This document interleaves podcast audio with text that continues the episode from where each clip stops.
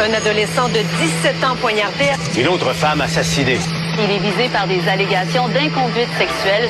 Les formations politiques s'arrachent le vote des familles. Comment faire fructifier votre argent sans risque? Savoir et comprendre les plus récentes nouvelles qui nous touchent. Tout savoir en 24 minutes. Avec Alexandre Morin-Villouellette et Mario Dumont. En manchette dans cet épisode, le conflit israélo-palestinien s'intensifie. Les témoignages de l'horreur sur place se multiplient. Deux gangs d'une école de Vaudreuil-Dorion terrorisent les élèves, les professeurs et le voisinage. Troisième lien, Éric Duhem revient à la charge avec l'idée de trois ponts sur l'île d'Orléans. Et le gouvernement du Danemark autorise la technologie Bluetooth à continuer d'utiliser le nom d'un de ses monarques. Tout savoir en 24 minutes. Tout savoir en 24 minutes. Bienvenue à Tout savoir en 24 minutes. Bonjour Mario. Bonjour. C'est évidemment depuis le début de la fin de semaine ce qui est suivi partout dans le monde, conflit israélo-palestinien qui, bien évidemment, bien que ça dure depuis près d'un siècle, tout ça, intensification des violences comme on n'a pas vu depuis des décennies, alors qu'on déplore là, pour l'instant des chiffres imprécis dans les milliers de morts avec les conflits qui se poursuivent. Dans la dernière heure, on a eu des tirs de mortiers qui sont provenus du territoire syrien, qui sont venus frapper Israël, qui a répliqué aussi la bande de Gaza, elle, qui est pilonnée depuis samedi à l'aube, alors que les témoignages, eux, se multiplient de partout, que ce soit des gens qui sont en ce moment en Israël, des gens qui connaissent des proches, de la famille, des amis qui sont décédés dans les conflits ou qui sont difficiles à rejoindre en ce moment. C'est vraiment quelque chose de voir l'intensification de la violence, Mario. Ouais, et, et, on dit euh, l'armée israélienne, l'aviation israélienne pilonne euh, la bande de Gaza, mais c'est aussi vrai, les missiles continuent de sortir de la bande de Gaza. C'est la ville d'Ashkelon aujourd'hui, euh, un, peu au, nord, entre, euh, entre la bande de Gaza et Tel Aviv. ça a pété toute la journée. Donc, ce qu'on se rend compte, c'est que le Hamas avait préparé cette, cette, cette guerre que le Hamas avait accumulée on parle des renseignements mondiaux de 15 000. Il y en aurait 5 000 de tirés, des roquettes et des missiles, mais il y en aurait potentiellement jusqu'à 15 000. Oui, de stock, donc, de, de, projectiles qu'on peut envoyer. C'est vraiment ce qui a surpris un peu tout le monde, alors que ça fait des années qu'on érige un système de sécurité complet, le fameux mur de fer qu'a érigé Israël. On a des caméras, des barbelés, des mitrailleuses, des tours de garde. On parle quand même de 6 mètres de mur qui a été... Et un, ce qui est supposé être un des meilleurs services de renseignement au monde. Exactement, qui, cette fois-ci, semble vraiment s'être planté, Mario, alors qu'on parle à l'aube samedi là, de près de 1500 combattants qui qui sont allés à l'assaut du mur avec des moyens qui sont absolument diversifiés là, du côté du Hamas. Des pick-up, des motos, des drones qui ont été utilisés pour forcer le mur. On parle même de Zodiac sur la mer qui ont attaqué de manière coordonnée, là, vraiment dans un assaut pour traverser le mur, faire des trous dans la défense israélienne, puis pénétrer après ça, c'est ce qui est horrible, dans des communautés urbaines de civils, Mario, qui étaient sur place. Aujourd'hui, toute l'attention s'est portée sur Kfar Aza, qui est un de ces là, kibbutz, donc de ces petites communautés qui existe agricole tout près de la bande de Gaza. C'est à peu près à 2 kilomètres de là. C'est un des endroits qui a été frappé où on dénombre en ce moment là, entre 100 et 200 décès de civils. Mais c'est parce qu'on les trouve maison par maison. Là. dans des bunkers. Dans certains cas, les gens s'étaient réfugiés, ils ont été assassinés là. Oui, puis c'est, c'est des massacres, Mario, qui font malheureusement le, tour du monde en ce moment. Euh, des témoignages qui fusent un peu de toutes parts. Là, et des journalistes qui ont pu se rendre là, de la presse internationale sur place à Kfar Aza pour constater le de visu puis je suis désolé pour les auditeurs qui entendent ça, mais des cadavres d'enfants décapités, des gens brûlés vifs dans leur maison, des grenades qu'on a lancées dans certaines localités qui ont explosé à l'intérieur, des images absolument d'horreur qui parviennent. D'ailleurs, nos collègues à TVA Nouvelle avaient en entrevue un colonel, un lieutenant plutôt israélien, le Stéphane Ziv Golden, qui témoignait, lui, ben, qui a combattu dans de nombreux conflits au fil des années, puis qui a témoigné même de ce que lui a vu. Écouter le de visu de comment ça sonne savez, j'ai vécu deux guerres en Israël, deux guerres du Liban, j'ai vécu euh, des intifadot, j'ai vécu des opérations militaires à droite et à gauche, mais des massacres comme celui-là, je n'avais jamais vu. Vous savez, je vais vous dire quelque chose. Je viens d'une famille qui a été déportée pendant la Shoah et on m'a raconté beaucoup de choses de ce qui se passait dans les camps de concentration.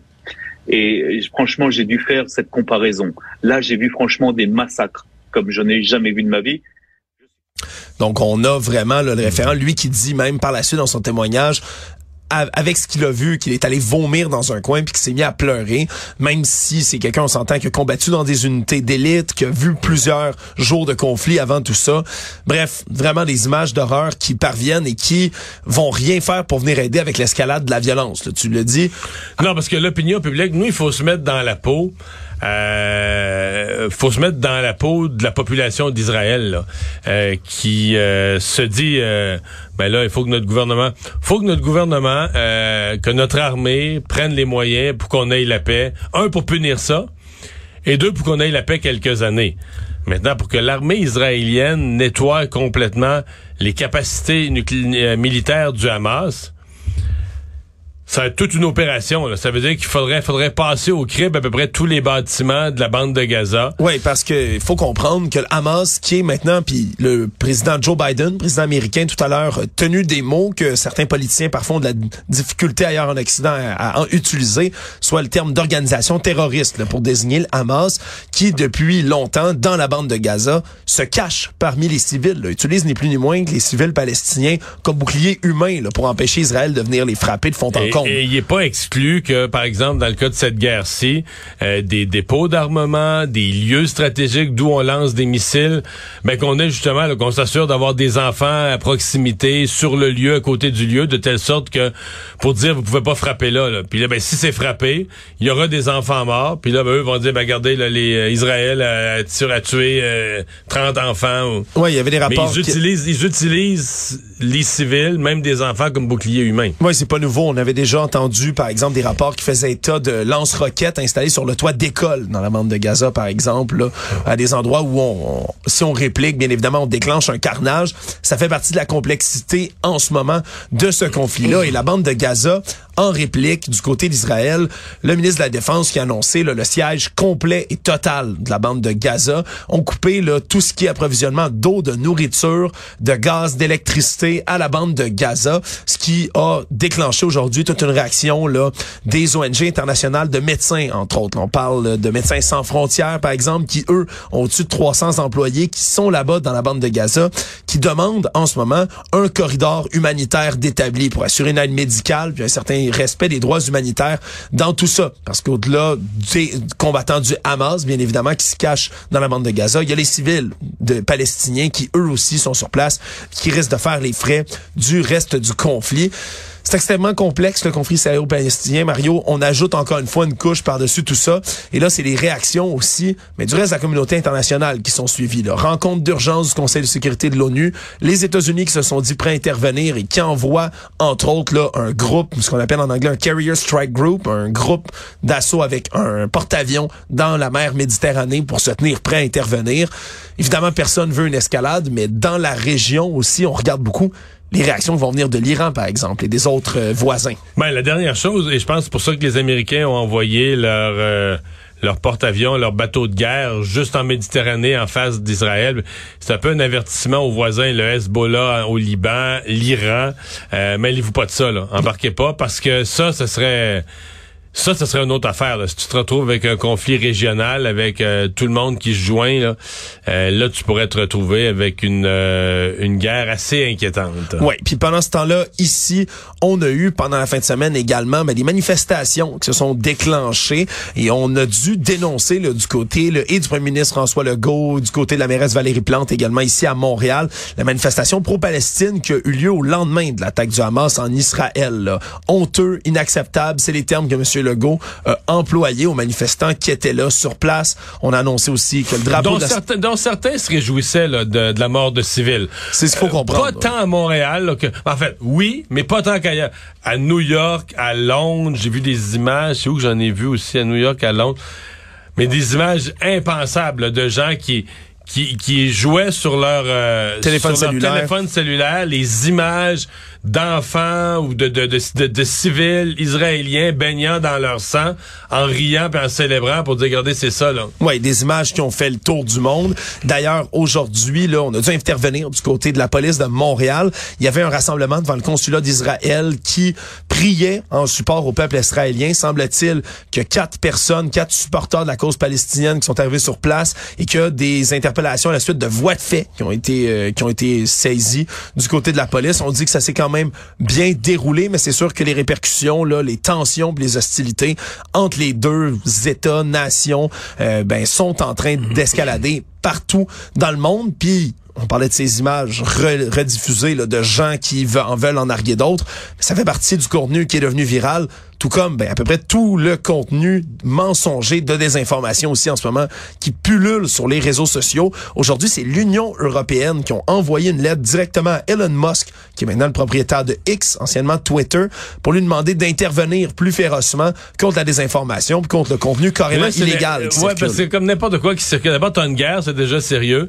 Là, il y en a qui font circuler des vieilles, des images de, de, de conflits précédents, mais qui ont rien à voir, là, qui datent pas des quatre derniers jours. Ou qui sont même pas au même endroit. C'est en Syrie, parfois, on met des, des vidéos de, de conflits. Après ça, t'as des images de jeux vidéo. Oui, qui sont qui se confondent avec la réalité. Absolument, parce que ça devient très réaliste maintenant là, dans certaines cinématiques, par exemple, de jeux vidéo, mais on va reprendre ça littéralement pour n'importe quelle raison des informations. Décrire une scène, mais qui est jamais arrivée, qui est dans un jeu. Exactement. Donc ça aussi, ça pullule sur les réseaux sociaux. C'est toujours le cas dans des guerres, lorsque ça arrive, mais au sein des observateurs qui étudient la désinformation, Mario, semble-t-il que c'est sans précédent en ce moment. Là, ça explose de partout. Donc c'est toujours important de faire bien attention aux informations qu'on partage sur les réseaux sociaux. Dans tous les cas, c'est un conflit qui, malheureusement, le risque de s'empirer avant de, de, s'améliorer. Va falloir voir ce qui va arriver les prochains jours. Là. Mais en fait, euh, la première chose, c'est que c'est un conflit où tu dis, qu'il n'y a pas de paix possible. Là fait des années qu'on la cherche, ça fait des décennies qu'on la cherche. On est passé proche, à mon avis, une vraie fois, là, sous Bill Clinton, au tournant de l'an 2000, l'été 2000, l'hiver 2021. Euh, il s'était serré la main, là, à l'époque de Barack, là, le premier ministre israélien, puis euh, Yasser Arafat, qui était le chef de l'OLP, l'Organisation de libération de la Palestine. On était tout près, tout près, tout près d'un accord. Euh, bon, c'est de la faute. C'est toujours dur. Pourquoi il n'y a pas eu d'accord C'est de la faute à qui? Lui, Bill Clinton a toujours maintenu que c'est euh, que c'est Yasser Arafat à minuit moins une, au moment où on avait presque un accord qui est arrivé avec une autre condition de trop, ça a tout fait dérailler.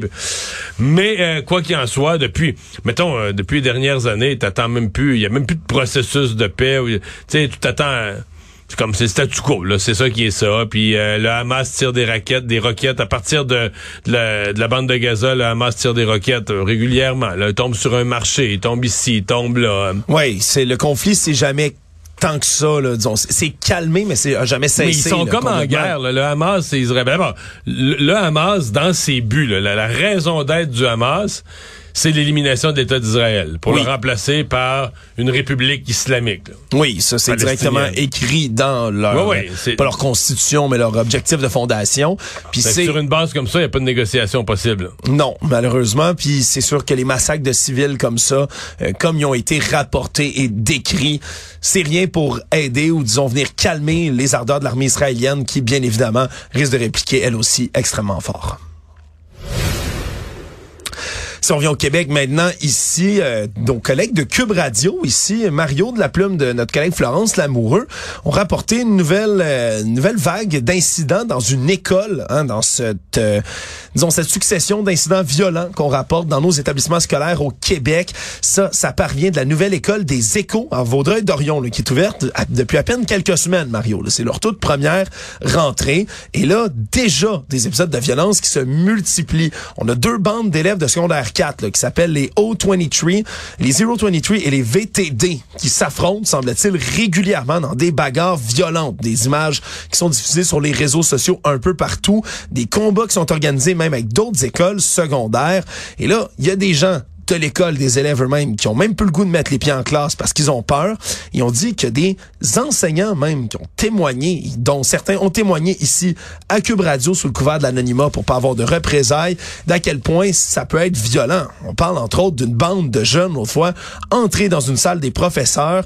Ils voulaient trouver un enseignant précis pour dans leurs propres mots, même lui péter la gueule. C'est ce que témoignait ce matin ce professeur anonyme. On parle d'un enseignant aussi qui sera en arrêt de travail à cause des jeunes.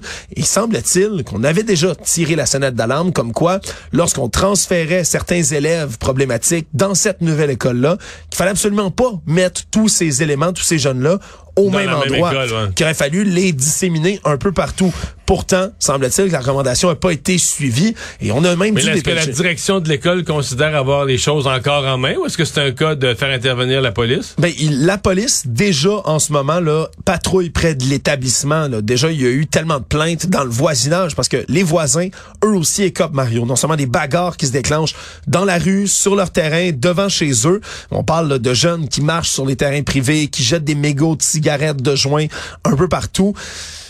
La situation n'a pas l'air d'être très bien saisie, puis c'est un des autres témoignages, bien évidemment, là, qui circulent ces temps-ci sur la violence en augmentation dans les écoles faut croire qu'à un certain moment donné, il va falloir qu'il y ait peut-être une intervention gouvernementale ou quelque chose là-dedans. Ouais, mais là, ça peut juste se gérer, une affaire comme ça peut juste se gérer à l'éc- à l'échelle locale. Puis, il y a un point où c'est l'école, la direction de l'école qui peut mettre en place des, des procédures plus sévères. Mais il y a un point de rupture aussi. Les profs ont peur, tout ça. C'est, excuse-moi, mais c'est la police là. C'est la police, puis c'est la, les centres jeunesse, la prison. Il faut, faut que tu interviennes. Tu peux pas laisser, tu peux pas laisser le règne de la peur. Puis il va falloir que tu trouves les leaders dans ces groupes-là. C'est pas tout le monde, mais c'est probablement un ou deux leaders que, que tu vas que tu vas devoir utiliser comme exemple pour réveiller les autres là. Actualité. Tout savoir en 24 minutes. Alors que la résurrection du troisième lien a été évoquée par le gouvernement de la coalition Avenir Québec, c'est Éric Duhem du Parti conservateur du Québec en ce moment qui est sorti aujourd'hui pour afficher mais sa solution à lui pour le troisième lien. Lui parle d'une combinaison de trois ponts au besoin pour faciliter le lien qui traverserait par l'île d'Orléans entre Québec et Lévis. Là, là, on a avancé toutes sortes de solutions, Mario, qui proviennent donc du chef conservateur. Un pont à six voies au sud de, de l'île d'Orléans, un autre pont plus petit avec moins de voies. On, on est, euh, disons, là, dans la talle d'Éric Duhem de revenir sur des sujets comme ça. Là, Oui, mais on vient, on- lui, je comprends qu'il est dans le siège du conducteur présentement. C'était son projet. En campagne électorale, euh, il y a un an, c'était son projet de dire un lien, un pont euh, comme lien, comme troisième lien. C'était fait dire à l'époque par euh, la CAC, euh, ben non, ça va défigurer l'île d'Orléans, tout ça. Mais lui maintenant, il arrive, Éric Duhem. La CAC relance le dossier et tout à coup, oups, des députés de la CAC commencent à évoquer, ouais, ça pourrait être un pont, euh, pont du côté de l'île d'Orléans. Donc lui, je me mets dans sa peau, là. C'est évident que il y a le, il y a comme le, le- la, la, la, la partie belle, là, de, de jouer la carte, de relancer son, son idée. euh, il est comme euh, le, Il y a le beau jeu. Ouais, ouais, ouais, il est comme le gars qui, qui, qui, qui dit, je vous l'avais dit, là, tu sais, puis qu'à l'époque, elle fait rire de lui, mais qui dit, je vous l'avais dit. Donc, je le comprends, là, de, de faire ça et essayer de mobiliser parce que aujourd'hui, il faisait sa conférence de presse avec le maire de Saint-Lambert de Lausanne et qui était accompagné d'un maire, là, de la région Chaudière-Appalaches, d'une région entièrement représentée par la CAQ. Ouais, donc ça peut, on peut voir que ça lui permet peut-être de gagner des appuis dans la région. Faudra voir quel format prendra le troisième lien, si troisième lien il y a, parce que là, on commence à être loin dans la saga là du, du pont, tunnel, tunnel, pont, pas de lien, troisième lien autoroutier. Ça change, ça change vite. Les dirigeants montréalais de Pornhub étaient au fait de la présence de pornographie juvénile sur leur populaire plateforme de contenu pornographique.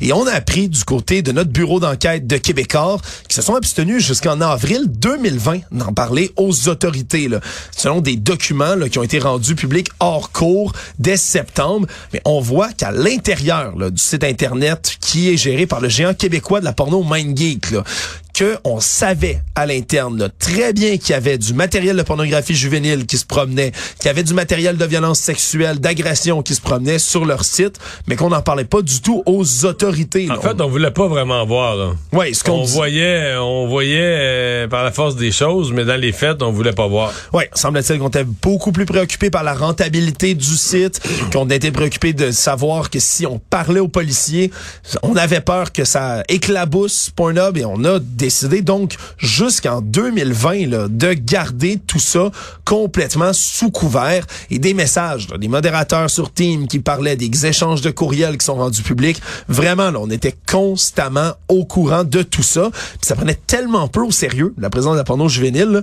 qu'on parle entre autres là, de quelque chose comme 700 000 vidéos identifiées comme étant potentiellement Qui illégaux. avait été comme flagué, là, si on veut. Exactement. Qui, et qui on a envoyé pour traiter ces 700 000 vidéos de pornographie potentiellement illégale? Une personne. Il y avait un seul vérificateur pour 700 000 vidéos. À quel point on prenait pas Ben, ça en au un sérieux? an, il n'y aurait pas eu assez, il y aurait pas eu assez de temps en un an pour tous les vérifier. Absolument. Donc, c'est euh, c'est des rapports quand même, encore une fois, Mais qui on n'est pas vraiment surpris, là. On n'est pas vraiment surpris, mais MindGeek n'ont pas l'habitude de réagir, Mario, ni de commenter quoi que ce soit comme dossier. Vraiment, là, s'il y a une entreprise qui se retrouve à Montréal puis qui parle absolument pas aux médias puis aux autres euh, aux autres paliers, mais c'est bien MindGeek. Là. Économie. Sitôt déclenché, sitôt fini, la grève dans trois usines canadiennes du constructeur américain General Motors est déjà terminée. Alors qu'on s'est entendu entre GM... Combien d'heures? Ça fait peu, je sais pas en termes d'heures exactement, mais on avait déclenché là, la grève là, peu après minuit dans les usines, entre autres en Ontario. Et là, le syndicat canadien Unifor s'est entendu avec GM, accord de principe déjà. C'est quelques heures, là, vraiment, qu'on dit. Il y avait 4300 salariés qui étaient en grève et qui maintenant ne le sont plus. Donc, on donne quand même une augmentation substantielle, là, 15% sur trois ans, 10% la première année déjà. Mais c'est plus que ça qui est demandé aux États-Unis encore par les travailleurs de l'automobile. Oui, puis dans les, le, cas des travailleurs de l'automobile aux États-Unis, mais on est encore des milliers là, qui sont en négociation et qui pourraient bien évidemment comme à chaque fois qu'on parle donc de, de grève dans le milieu d'automobile, ça touche les chaînes d'approvisionnement, puis ça touche toutes sortes d'autres milieux Non, C'est une également. bonne nouvelle que ça n'ait pas traîné au, au Canada, mais à 15% c'est- écoute, ça fait 5% par année sur trois ans, c'est une bonne augmentation, mais euh, c'est nettement en bas là, de ce qui est demandé aux États-Unis. L'Halloween pourrait être différente cette année, Mario, alors que des épisodes de conditions météorologiques extrêmes, on le sait, ont, résonné un peu partout autour du globe depuis le début de l'année. Et ça a touché, semble-t-il, particulièrement les pays producteurs de sucre. Hein, un produit dont on croyait pas vraiment manquer tout de suite. On dit que l'offre mondiale là, a diminué de 10 à 15% cette Donc, année. le sucre est cher. Le sucre est cher, ce qui fait que l'Halloween pourrait être différente du fait que ben le sucre se retrouve dans nos bonbons qu'on consomme à l'Halloween puis qu'il y en a Mais on peut donner des chips. un peu le moins. sucre est trop cher. Mais moi, tu vois, j'ai toujours mieux aimé les chips en plus à l'Halloween. Euh, moi, j'aime bon, mieux des chips, c'est sûr. Ben voilà, moi aussi, Mario, on est deux dans ce cas-ci, mais je pense qu'on c'est peut-être pas tous les enfants, tous les jeunes qui partagent notre avis.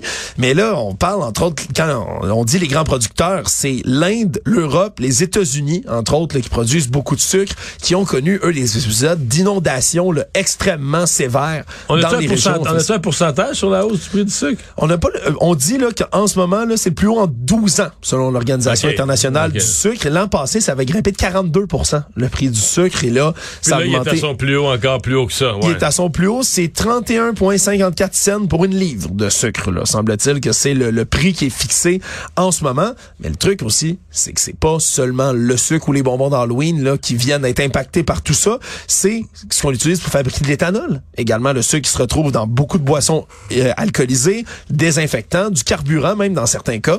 Tout ça aussi devient impacté donc par la hausse du prix du sucre. On dit quand même, on se fait rassurant du côté, là, par exemple, de Hershey's et d'autres compagnies de confiserie, qu'à l'Halloween, ça risque d'être pareil comme d'habitude, selon eux. Bon. Le monde. Une nouvelle plutôt rigolote pour faire un peu changement dans les nouvelles internationales, Mario, qui est particulièrement venu me chercher aujourd'hui, alors que le Danemark, aujourd'hui, a autorisé les inventeurs de la technologie Bluetooth à utiliser le nom Bluetooth. Quel rapport avec le Danemark, me direz-vous?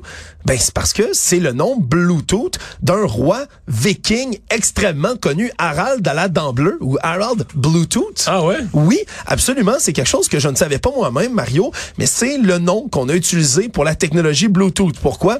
Mais parce qu'on veut connecter et unifier grâce au Bluetooth, donc des appareils à distance Ouais. sans le moindre fil. Mais c'est Harald Irblartand, de son vrai nom, l'unificateur, entre autres, ben, des royaumes du Danemark et de la Norvège à l'époque, donc qui a duré quand même une union jusqu'en 1814. Et c'est pour ça qu'on a utilisé ce nom-là. D'ailleurs, Bluetooth, l'espèce de petit logo là, euh, angulaire qu'on voit, mais c'est deux runes qui se font le H et le B des initiales du roi Harald à la dent bleue. Je savais pas du tout ça. Et là, on a dit aujourd'hui là, du côté, entre autres, mais du gouvernement puis du musée de Jelling, qui conserve, entre autres, la fameuse pierre de Jelling qui raconte l'histoire de Harald à la dent bleue. Mais on dit, pour les mille prochaines années, on vous donne l'autorisation d'utiliser ce titre-là, alors que l'inventeur, lui, de la technologie, était sur place en disant s'excuser d'avoir cavalièrement emprunté le nom d'un roi norvégien viking comme ça. Donc, euh, pour les mille prochaines années, on est correct du côté de Bluetooth. Résumer l'actualité en 24 minutes, c'est mission accomplie.